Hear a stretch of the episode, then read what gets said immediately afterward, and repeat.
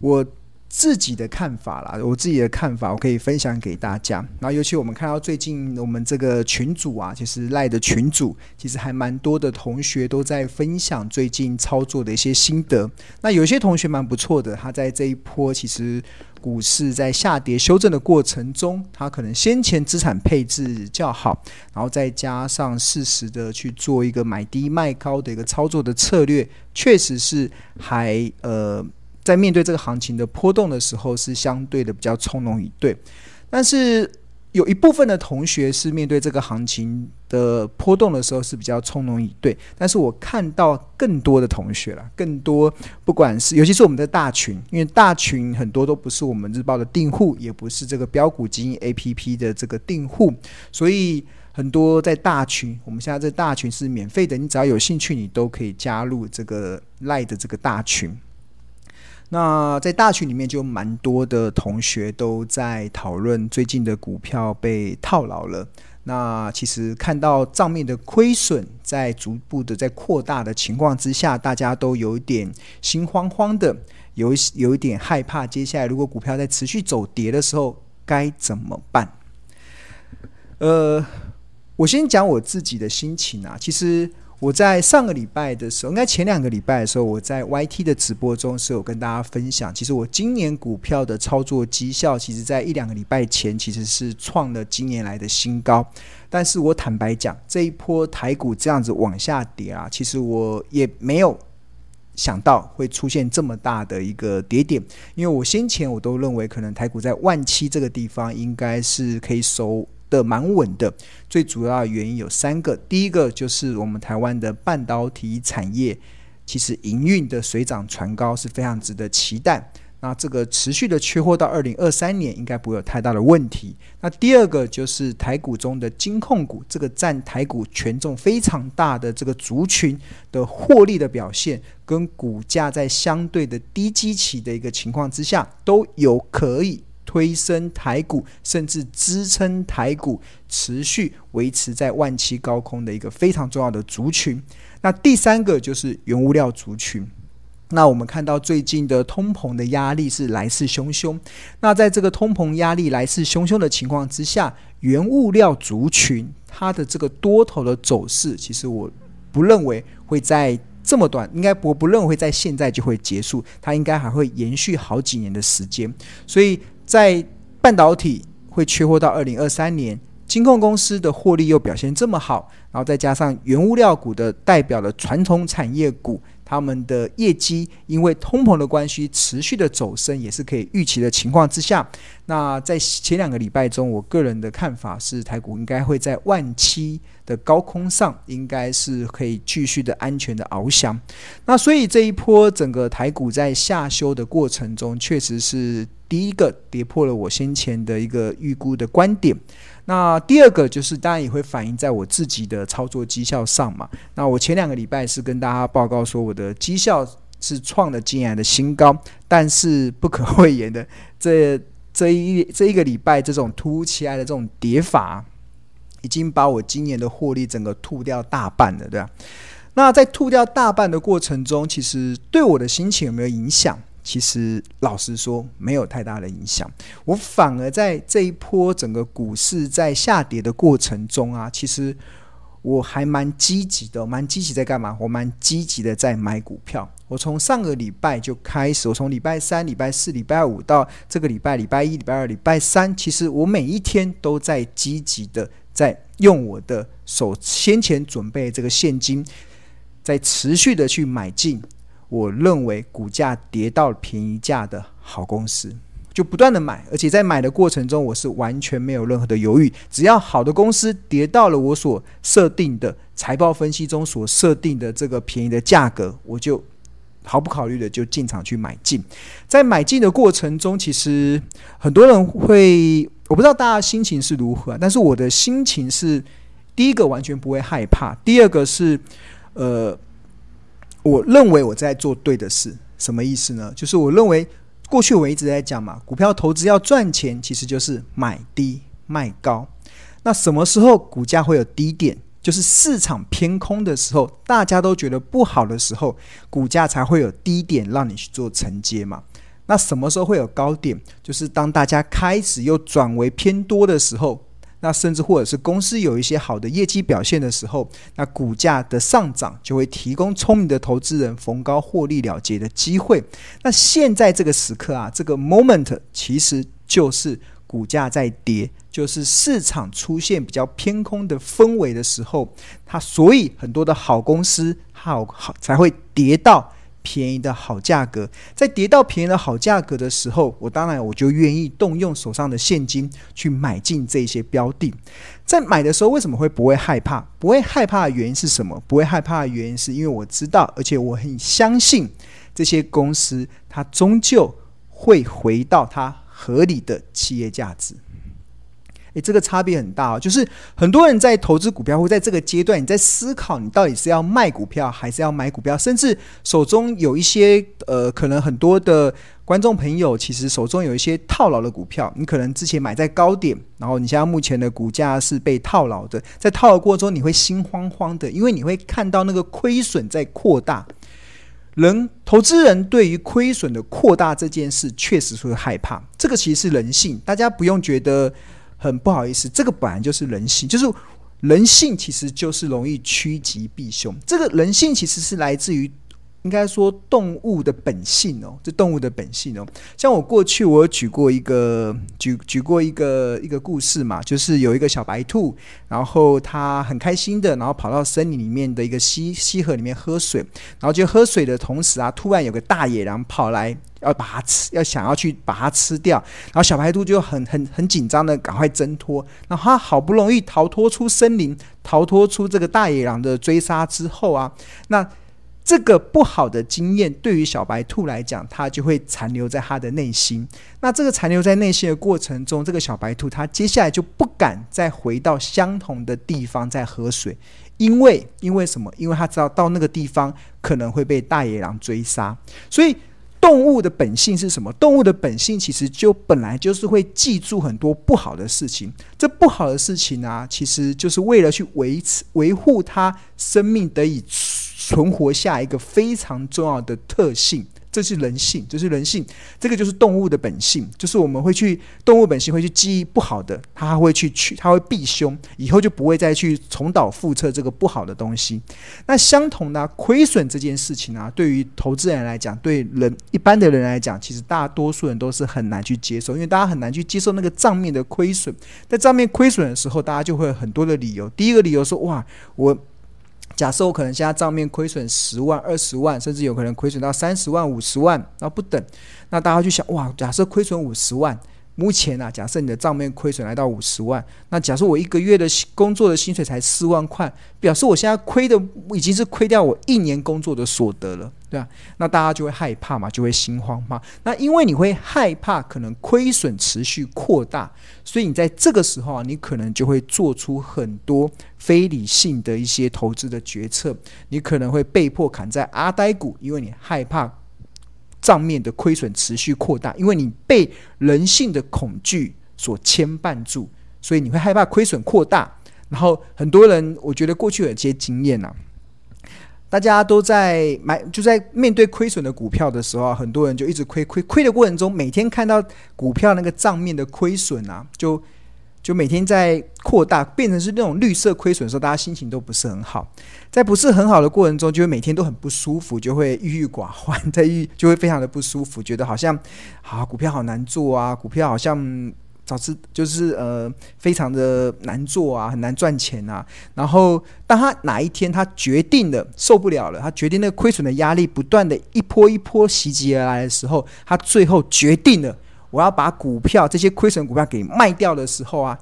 心情虽然放松了，我觉得哇，好棒哦，我终于可以解脱了，我终于可以不用面对这个亏损的压力。这个亏损有的时候是账面的亏损哦，我终于不用去忍受那个账面亏损的压力。但是很多时候，你当你把股票卖掉，你以为你减少了那个股票账面亏损的压力，但是后来你会发现，你都卖在阿呆股，因为后来它就伴随着所谓的报复性的反弹，所以。我觉得投资人啊，在这个市场中啊，其实你要有个认知，就是你在面对呃股票市场的时候，你在投资的过程中，如果你一开始切入的点，一开始你买进的价格没有很好的时候，当然你就有可能会面临到亏损的状况，或者是你买错公司，或者是买错价格，那自然呢，这种行情的这种上下的剧烈波动，其实就很容易。造成这个亏损的状态。那在面对亏损的时候啊，其实投资人要怎么去去建立这个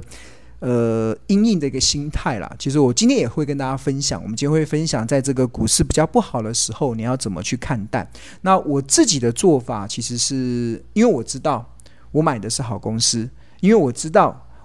股价跌到便宜的价格，我就会进场去承接，因为就长期的投资来讲，它可以创造出非常好的这个利润的空间。所以啊，所以会怎么样？第一个，我在看待账面的亏损的时候，其实我不会有任何的压力，因为我知道那都是短暂的现象，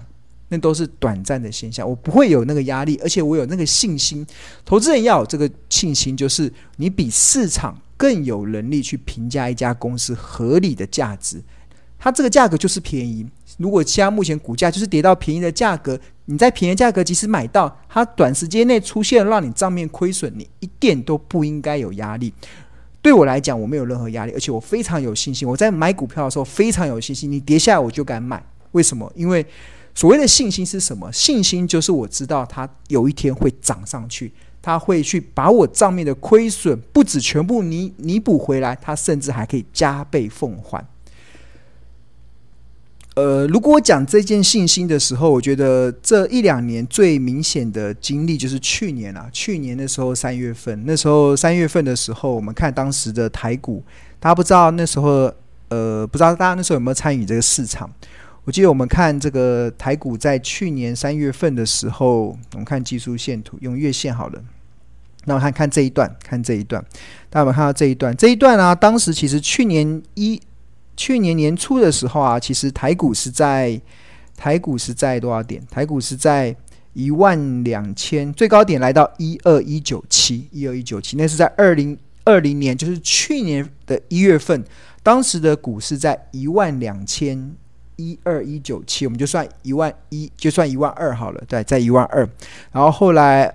一月份在一万二，然后二月份、三月份，三月份的时候，因为那个时候爆发了这个新冠肺炎的全球新冠肺炎的疫情，那时候全球有将近四十亿的人口被迫宅在家，宅在家家里防疫，当时全球的经济活动瞬间停摆，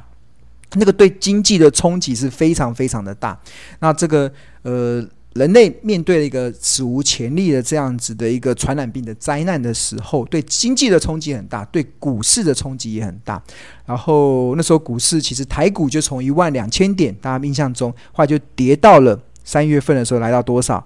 八五二三。短短的这一个多月的时间，台股这一两个月的时间，台股就从一万二跌到了八五二三。那我当时其实记忆蛮蛮深刻的啊，就是那时候跌到最惨烈的时候啊，最惨烈的时候，我那时候我股票哦，那时候我股票的，大家知道我长期以来都会维持大概七成左右的股票的部位，然后三成现金，三三三成现金都是当股价股价下跌到我设定的好价格的时候，我这三成的现金会进场去做承接。然后，但但是在三在去年三月份的时候，那段时间确实是很惨烈，惨烈到什么？惨惨烈到我已经把我三成的现金全部都用完了，都用完了，全部都买完了，就全部买完。但是我的账面的亏损这还在持续的扩大。我记得最惨烈的时候，那时候股票账面的亏损是超过一千万，我就亏了一千万，就是账面的亏损了，对啊。然后呃，那时候会不会有压力？老实说，没有什么太大的压力。为什么？第一个，因为我投资股票的钱是闲钱嘛，其实这个这些钱其实不会影响到我的生活所需的部分。那当然，如果你是闲钱投资的话，你自然就不会有这么大的压力。那第二个啊，为什么我没有这个压力？我因为原因是什么？原因是我非常有信心，有信心什么？我有信心，股市终究会报复性的反弹。终究会报复性的反，因为从过去的历史经验来看，其实很多的股票它崩跌之后，这种恐慌性卖压过后，它都会伴随所谓的报复性反弹。这个报复性的反弹，不管是什么理由造成它报复性的反弹，像去年的三月份，台股后来又从八五二三快速的涨到一万点、一万一、一万二，就是从涨到一万一的时候，那时候大家会说什么？呃，不怕一万，只怕万一。然后涨到万二的时候，大家又觉得哇，要万二赢为首，要赶快落呃落袋为安，因为。全球的经济都不是很好，所以应该要万二万二赢为涨到万二的时候就要先赢嘛，要先跑万二赢为首。然后涨到万三的时候就说哇，台股有万重山压力在这边涨不过去了，所以很多人这样涨上来的时候，就大家就开始跑嘛。但是你有没有看到这一波的台股一路的过关斩将，涨到万事如意，涨到万无一失，涨到万六大顺，然后最今年开始涨到万七八糟。那这一波的这个支持的行情，当然就是整个联准会还有全球的央行开始祭出无无限制的印钞票所致，那就资金行情推升起来。那我刚刚回到，就是我即使去年三月份我在面临那个巨大的账面股票的亏损的时候，其实我我没有压力，没有压力。第一个是因为闲钱投资，第二个是我知道这些账面的亏损终究会逆转胜。它因为很多时候股市就是怎么跌下来就怎么涨回去嘛，就是就是报复性的反弹。那后来我也我也在我的很多的演讲还有电视节目中，我跟大家分享，就是后来在去年的下半年，不止那个一千万的这些账原本超过一千万的这个账面的亏损全部弥补回来，甚至还加倍奉还，全部加倍奉还回来。那呃。这个其实是一个，我觉得市场中你必须要有一个认知啊。这个认知就是，即使真的是即使假设，因为现在很多人就会害怕说啊、那是不是两千零八年的金融海啸会再来啊？或者是可能有更大的系统风险会来啊？我我先跟大家讲，最坏最坏的状况是什么？最坏最坏的状况可能就是好了，那股市就大跌，给你跌下去好了。那跌下去之后又如何？就是。当你在面对股市跌的时候，当你看到股票有账面的亏损的时候，如果你是买的是好公司，如果你当初买的价格就是便宜的好价格的时候，那最好的做法是什么？最好的做法就是眼一闭，牙一咬，忍忍就过去了。因为从过去的经验来讲，怎么跌下来就会怎么报复性的反弹上来。像二零二零年的时候的三月份，就是一个很明显的例子，下去上来。下去上，所以你如果你因为害怕那个账面亏损的压力，你被迫砍股票，很多时候股票报复性反弹的时候，你连追都追不回来，因为你那个多空是没有办法互换的，真的没有办法互换。所以我一直跟大家讲，其实在，在这个阶段的行情啊，除非你是非常专职的投资人，你是非常专业的投资人，不然其实多你就选定一个方向，你就选定多。多方来做，你不要多空互换，一下多一下空，一下多一下空，那个常常你会扭不过来。因为其实如果你是多的，你是往多多方来做操作的时候，你操作就很简单，股票跌下我就买，然后等它反弹上去我来卖。但是如果你一下多一下空，其实你的那个真的会反应不及啊。对，所以这个是很重要的一件事。那这是去年嘛？那如果我们把时间拉长，你看啊，我这边秀一个。我觉得可以跟大家秀一个，把时间拉长。这张图其实是，呃，加权指数大概从我看啊，从多少年以前呢？从一九九九年，一九九九年以来的。然后我们看最近这几年好了，像像这边啊，这边有个最惨烈的时候，就是雷曼兄弟嘛，两千零八年雷曼兄弟在两千零七年的时候，那时候台股这边这边是 K 线图，这边是 K 线图啊，上面有收。收盘、开盘最高、最低，你看哦，在二零零七年的时候，当时指数来到九五二三、九五二三，然后后来遇到雷曼兄弟倒闭、倒闭的时候，大家我们看到这个是不是突然一直一直跌，每天每天跌，每天每天一直跌下来的时候，最惨烈的时候跌到多少？跌到三九五五，然后看到这最低点就是三九五五，这是在什么时候发生的？在二零零八年的十一月份发生的，哇，整个股市。从九千多点跌到三九五五，那跌到三九五五又如何？当我们看到？没多久，股市就出现报复性的反弹，一路又从三九五，一年后直接又涨到了八千点。八千点，然后之后又涨到九千点。所以即使是有这种系统性风险，它怎么跌下去，它最后也会怎么涨上来。像二零一一年的时候也是一样，当时其实有这个日本三一一大地震，那个也是一个非常大的系统性风险。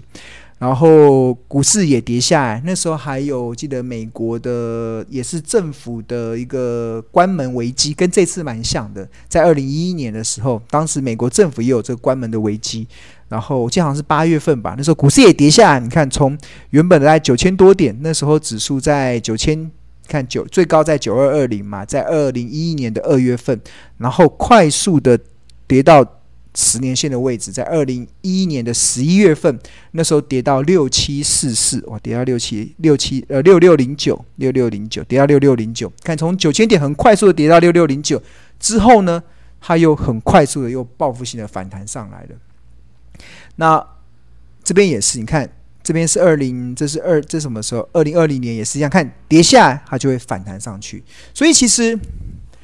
我重新再回到回到这个，我要跟大家讲的这个心态的建立啊，这心态的建立就是，当然就我自己的角度观察，其实我不认为这一次整个台股有这个走大头砸大空头的风险，我不认我不认为台股会大幅的下坠到很多市场分析认为的可能来到一万五啊、一万四、一万三这样子的论点，我觉得那都太偏空，因为我觉得客观的条件，台湾。台股的价值是非常的好的，这是没有毋庸置疑的。那即使是通膨恶化，那通膨恶化，它可能会影响联准会的一个升息的一个状况。但是，全世界最能够抗通膨的资产，其实就是股票资产哦。这不是我讲的，这是巴菲特讲的。就是如果当全世界通膨来袭的时候，最能够抗通膨的资产，反而不是现金，因为现金就。没有价值了嘛？因为你东西变贵了，所以你的现金的购买力的价值会越来越少。所以你这时候反而不是持有现金，而是持有会因为通膨而受惠的资产。所以重新回来，假设现在大家因为害怕通膨，所以开始卖股票。那卖股票的同时，你手中反而换成现金，现金反而是最不容易抗通膨的。那最后你还是得回去买股票，因为股票是最能够抗通膨的资产嘛。所以，所以就我们在目前看到所有的客观的条件啊，我真的不认为台股有大幅修正的风险。那尤其我看到有一些呃，在同学还有一些赖的群组中，可能有一些分析的言论非常的空，我觉得那就是没有去考虑台湾的价值，台湾的在目前全世界资本市场的价值的地方。那跌，所以所以这一波其实我还蛮建议，像我自己的操作啊，跌下我就买，跌下我就买，我就不断的，我从礼拜从上礼拜我记得三四五三礼拜三开始买，上礼拜三开始买，礼拜三、礼拜四、礼拜五、礼拜一、礼拜二、礼拜三到今天都在买股票，我就一直买一直买，我就好，你跌下我就买，你跌下我就买，我就一直是持续的买进。那假设啦，我所有的现金全部用完了，股市还持续跌下去怎么办？假设我们觉得最坏最坏的状况就这样子，就是你要投资的时候，你要做最坏的打算嘛。好啦，那就我子弹全部用完了，全部的股票全部全部的现金都买完了，然后没有钱可以再加嘛。那股票跌下去怎么办？大不了套牢嘛，对，就大不了套牢，套牢就一下子而已啊。因为其实就过去的经验，因为你知道你买的是好公司，你知道你当初买进的价格是好的价格。所以那个套牢的时间也不会太久，就像去年三月份，我曾经面临那种上千万的账面的亏损，但是我一点都不害怕，因为我知道它迟早会回来。我刚才不是举了很多的例子吗？即使是两千零八年那种最惨烈的时候，跌下去，忍一忍，眼一闭，牙一咬。冷冷就过去，还是马上出现报复性的反弹。你千万不要因为亏，不要因为你账面出现的亏损压力很大，你就开始砍股票，对啊。我但是前提是什么？前提是你必须得是确认你买的是好的公司哦，然后你买的价格是好好价格。